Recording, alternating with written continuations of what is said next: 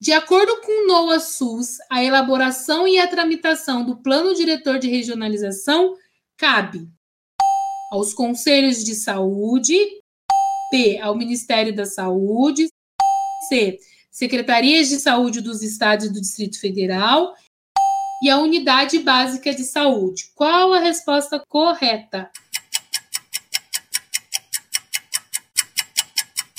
Belezinha? Cabe às secretarias de saúde dos estados e Distrito Federal.